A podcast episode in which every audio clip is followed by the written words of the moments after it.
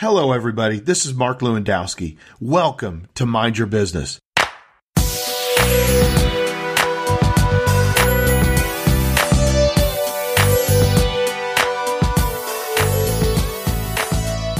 Mind Your Business is all about building your personal capacity. Personal capacity is what is needed for you to grow in your career, make great decisions, and become a person of influence. So sit back and enjoy this content as I share with you insights and stories, examples, and personal challenges designed to do one thing build your capacity to change your world.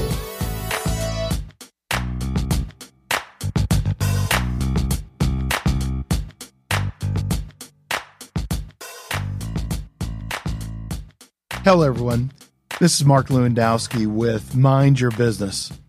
This is a podcast designed around you, the entrepreneur, the person that's trying to start a business, grow your business, or maybe you're within your organization that you currently work for, you're trying to make your department better, maybe even what you do to contribute to the organization.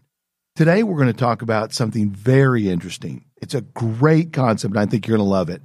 We're going to talk today about leverage. What is leverage?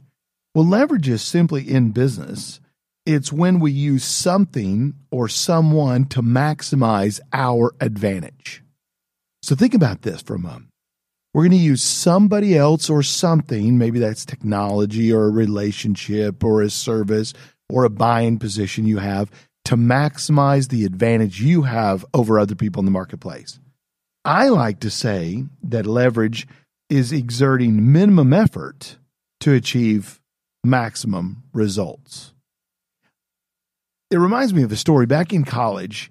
I uh, took my entire group of men, everybody that was on our wing at the dorm, and we went out to the lake.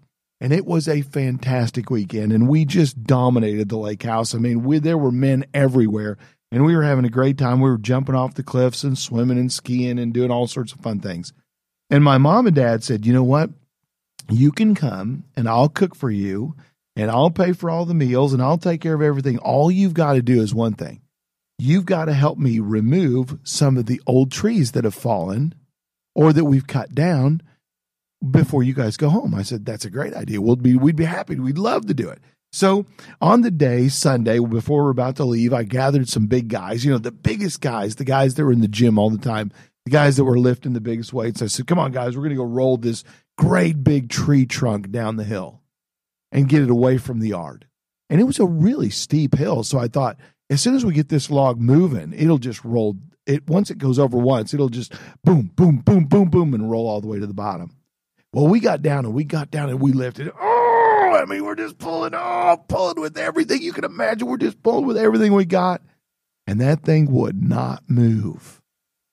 And I remember looking back up to the top of the deck where there stood a kind of a geeky guy in our group tall, skinny, gangly looking guy that was an engineering major. And I remember he looked upon me with such disgust. Like, you know, Mark, I thought you were pretty bright, but you just turned out to be a dumbass. And he walked down and he grabbed a two by four, about a 10 foot long two by four under the deck, and slid a rock right up next to the log. And he used that two by four against that rock as a lever and he just rolled that log down the hill all by himself. And I remember feeling so stupid, but it's a great message for you and I. How come some people, some entrepreneurs, some business owners, some some people that lead companies as an employee, how come they fail to use leverage? How come they refuse to use their brain instead of their brawn. How come they don't use minimum effort to achieve maximum results? What if in our life we looked at life, at problems and opportunities more like that engineer on the deck, and we used other people or other resources to maximize our advantage? That's what we're going to talk about today. You and I, we're going to talk about leverage. And I want to tell you something. You're already doing it right now. And you know how I know? Because you're listening to this. So right now, you're leveraging my 30 some years of business. You're leveraging my undergraduate, master's, PhD, postdoctoral certificates and degrees to your advantage. You are leveraging. You're using my efforts for your gain, and that is brilliant. So let's talk about this a moment. How does leverage impact your business? And I'm going to talk specifically today to the entrepreneurial marketplace, the people that are doing it out on their own, they're really risking. Okay. But the entrepreneur, the person that's doing entrepreneurial endeavors within their organization, this is going to work for you too. How does leverage affect your business? Well, number one, it allows you to bypass startup cost. Why in the world would you want to build something that's going to cost you thousands and thousands of dollars when you can borrow it or lease it or rent it for a few dollars a day or a few dollars a month? Just this afternoon, I was in my office and we had a, a, discussion in the conference room, and one of our new hires was showing us nine different software packages that we should consider. Now, the reality is, with the team that we've got, we could build any of that. But I know that if I built it, instead of it being a year, it would be three years. Instead of being 200,000, it'd be 600,000. Why would I want to do that? I want to bypass startup costs. Number two, why do you leverage other people? Is that it eliminates the time it takes to build. So forget the startup cost. We also eliminate time to build. We're only talking about implementation time now. Number three, you learn from other people's trial and error. Think about this. If you and I started a software that we're going to deploy in our companies, would we have some errors? Yes, we would. So we would try something and we'd have errors and we'd have to fix it. So trial and error is somebody else's problem. It's not our problem. Let them spend 600,000 in 3 years figuring out what the errors are and let's just do this. Leapfrog past development into implementation. That's right. You remember the old the game you played called Leapfrog where you jump over one frog. And that's the whole idea of leverage is jumping over the frog in front of you. And that frog might be development and going right to implementation. Next, it allows you, when you leverage other people's technology, it allows you to focus on value to the customer, not development. Why be distracted away from value to the customer? You should be technology. You should be leveraging and using technology only in its ability to help you gain and control and benefit your customer. And finally, you leverage other people's technology in your business so you can enjoy the freedom to leave when you want to. Now, let's say that you and I invest 600,000 in three years of development, and then five more years later, we've invested another 500,000. And so we've got a pretty good product, but another piece of technology comes along and it makes our $1.1 million investment in technology obsolete. Well, that makes us pretty stupid, doesn't it? So, why would we want to do that? If we use other people's technology, then when new technology comes along, we can simply enjoy the freedom to leave the old technology and move on and enjoy the new technology. You know, when I was a brand new executive, my first company that I ever took, took over, every month we have a board meeting and we go over every detail of the financials. And the board was full of really great guys. And the guy that was the was the owner, the primary owner of the first company. He was a marvelous, marvelous person. He was one of the best salesmen you've ever met in your life, but his weakness would have been his sophistication in detailed financial reports. Well, in just a simple income statement, every month he would ask me, Mark, what's this one charge right here for processing? It's $3,500. And I'd explain to him, well, that's what we pay to do all the transactions we don't have to buy the software or we don't have to build the software. We just pay per click. Every time we use it, we pay for it.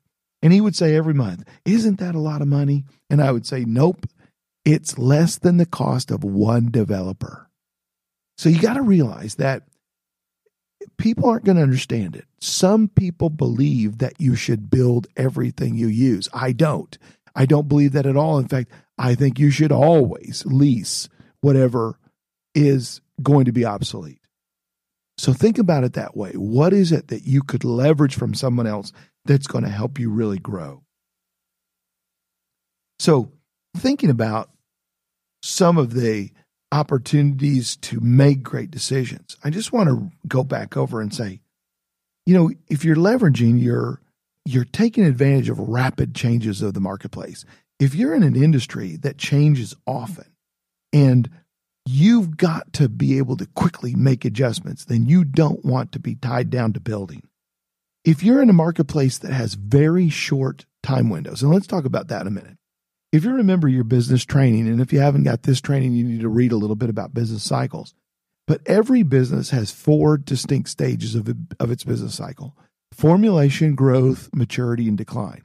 Formulation is that early stage when no one knows who you are, they haven't heard of you, they're aware that you might be working on something, but then all of a sudden it starts to take off and you start to grow. And that's the that's the growth stage. People are talking about you, they're excited about you. There's opportunity in the market, there's holes in the market that you're filling. And then as those opportunities run out, you get to the top of the cycle, and that top is called maturity. So you might get clients, but you're going to lose a few too. You lose them because somebody bought your client and they merged and you lost it, and then you stole one from somebody else. But the whole market isn't getting any bigger. It's just a few of us players fighting over the market. And then as technology increases and there are substitute products and services, the whole market starts to decline. So you have to consider if you've got to hurry to the marketplace, you better be leveraging other people's technology. I'll give you an example.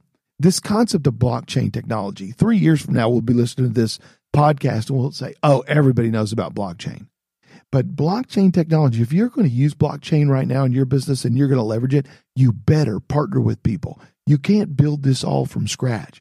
And you, because if you've got a solution that requires blockchain, you better run to the market now while the opportunity exists for you.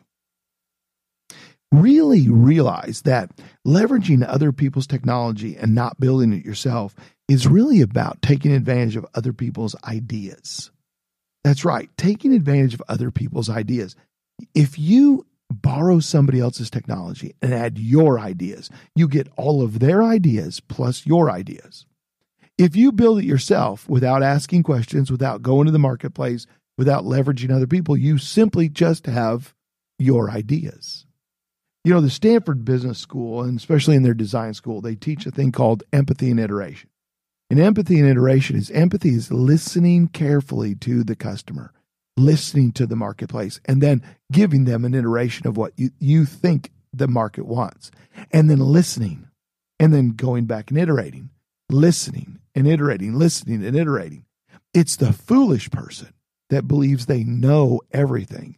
So they're going to build a piece of software and take it to market.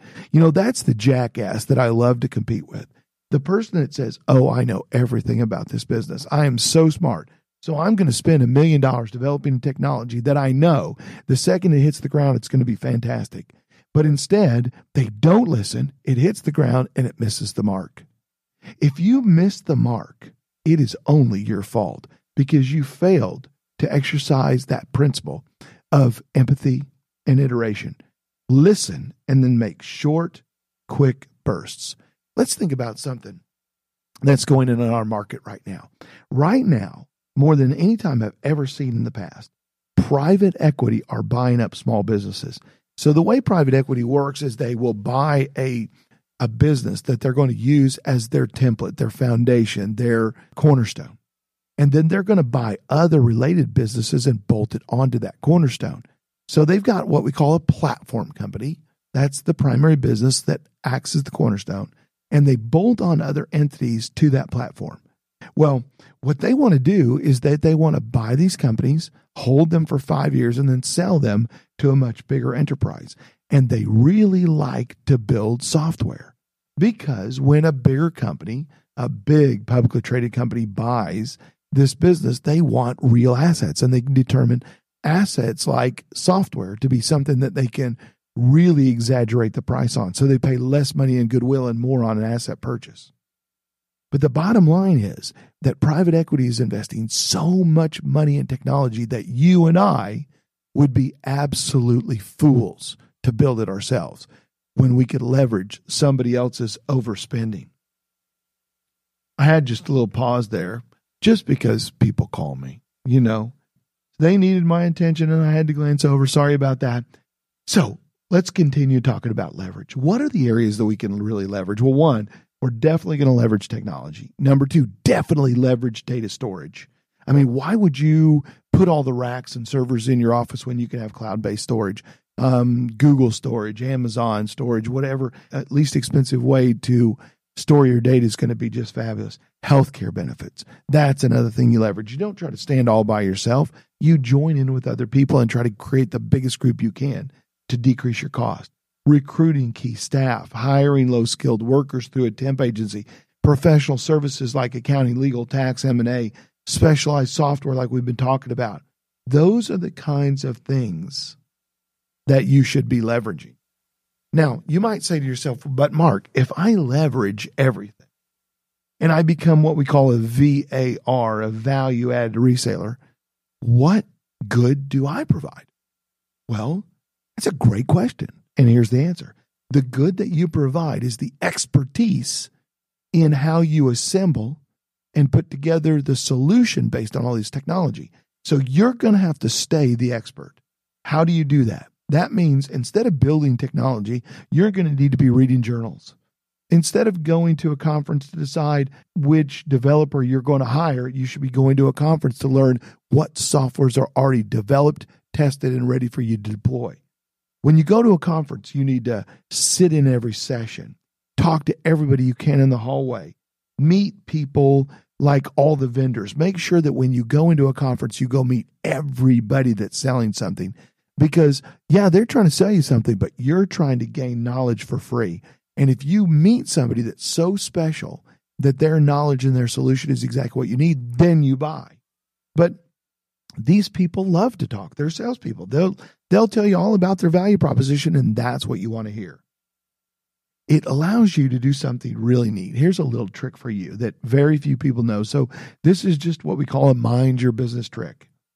When you know more than your competitors and you know that you can leverage technology because it's changing, you know that the thing you should be doing is signing shorter contracts. Oh, Mark, you're wrong on that one. Oh, I can hear it out there in the in the ethosphere out there. People saying you're crazy. Don't sign short contracts. They're more expensive. You're right. But let me tell you what's horribly expensive.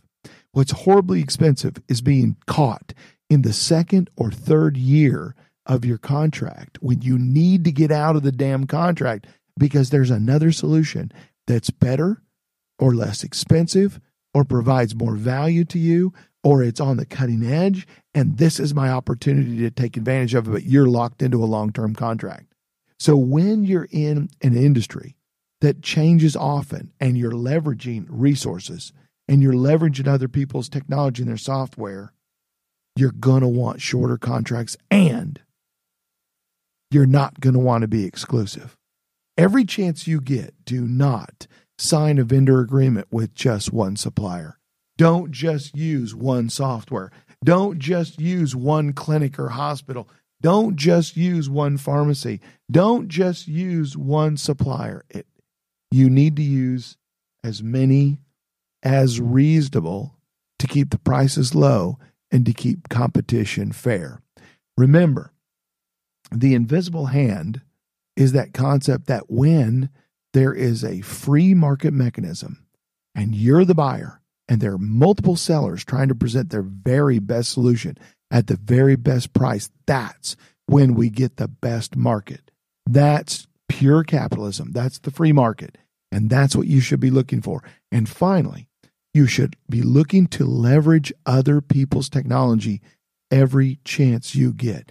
Be sure that in the next few weeks, you let somebody else know that this podcast, Mind Your Business, exists. We're doing this for you, but we're also doing it for the person you work with or work for because together we're all going to get smarter together. We're going to learn how to provide better services. We're going to learn how to run our businesses better and I'm excited about the things that we've got coming down the pike for you.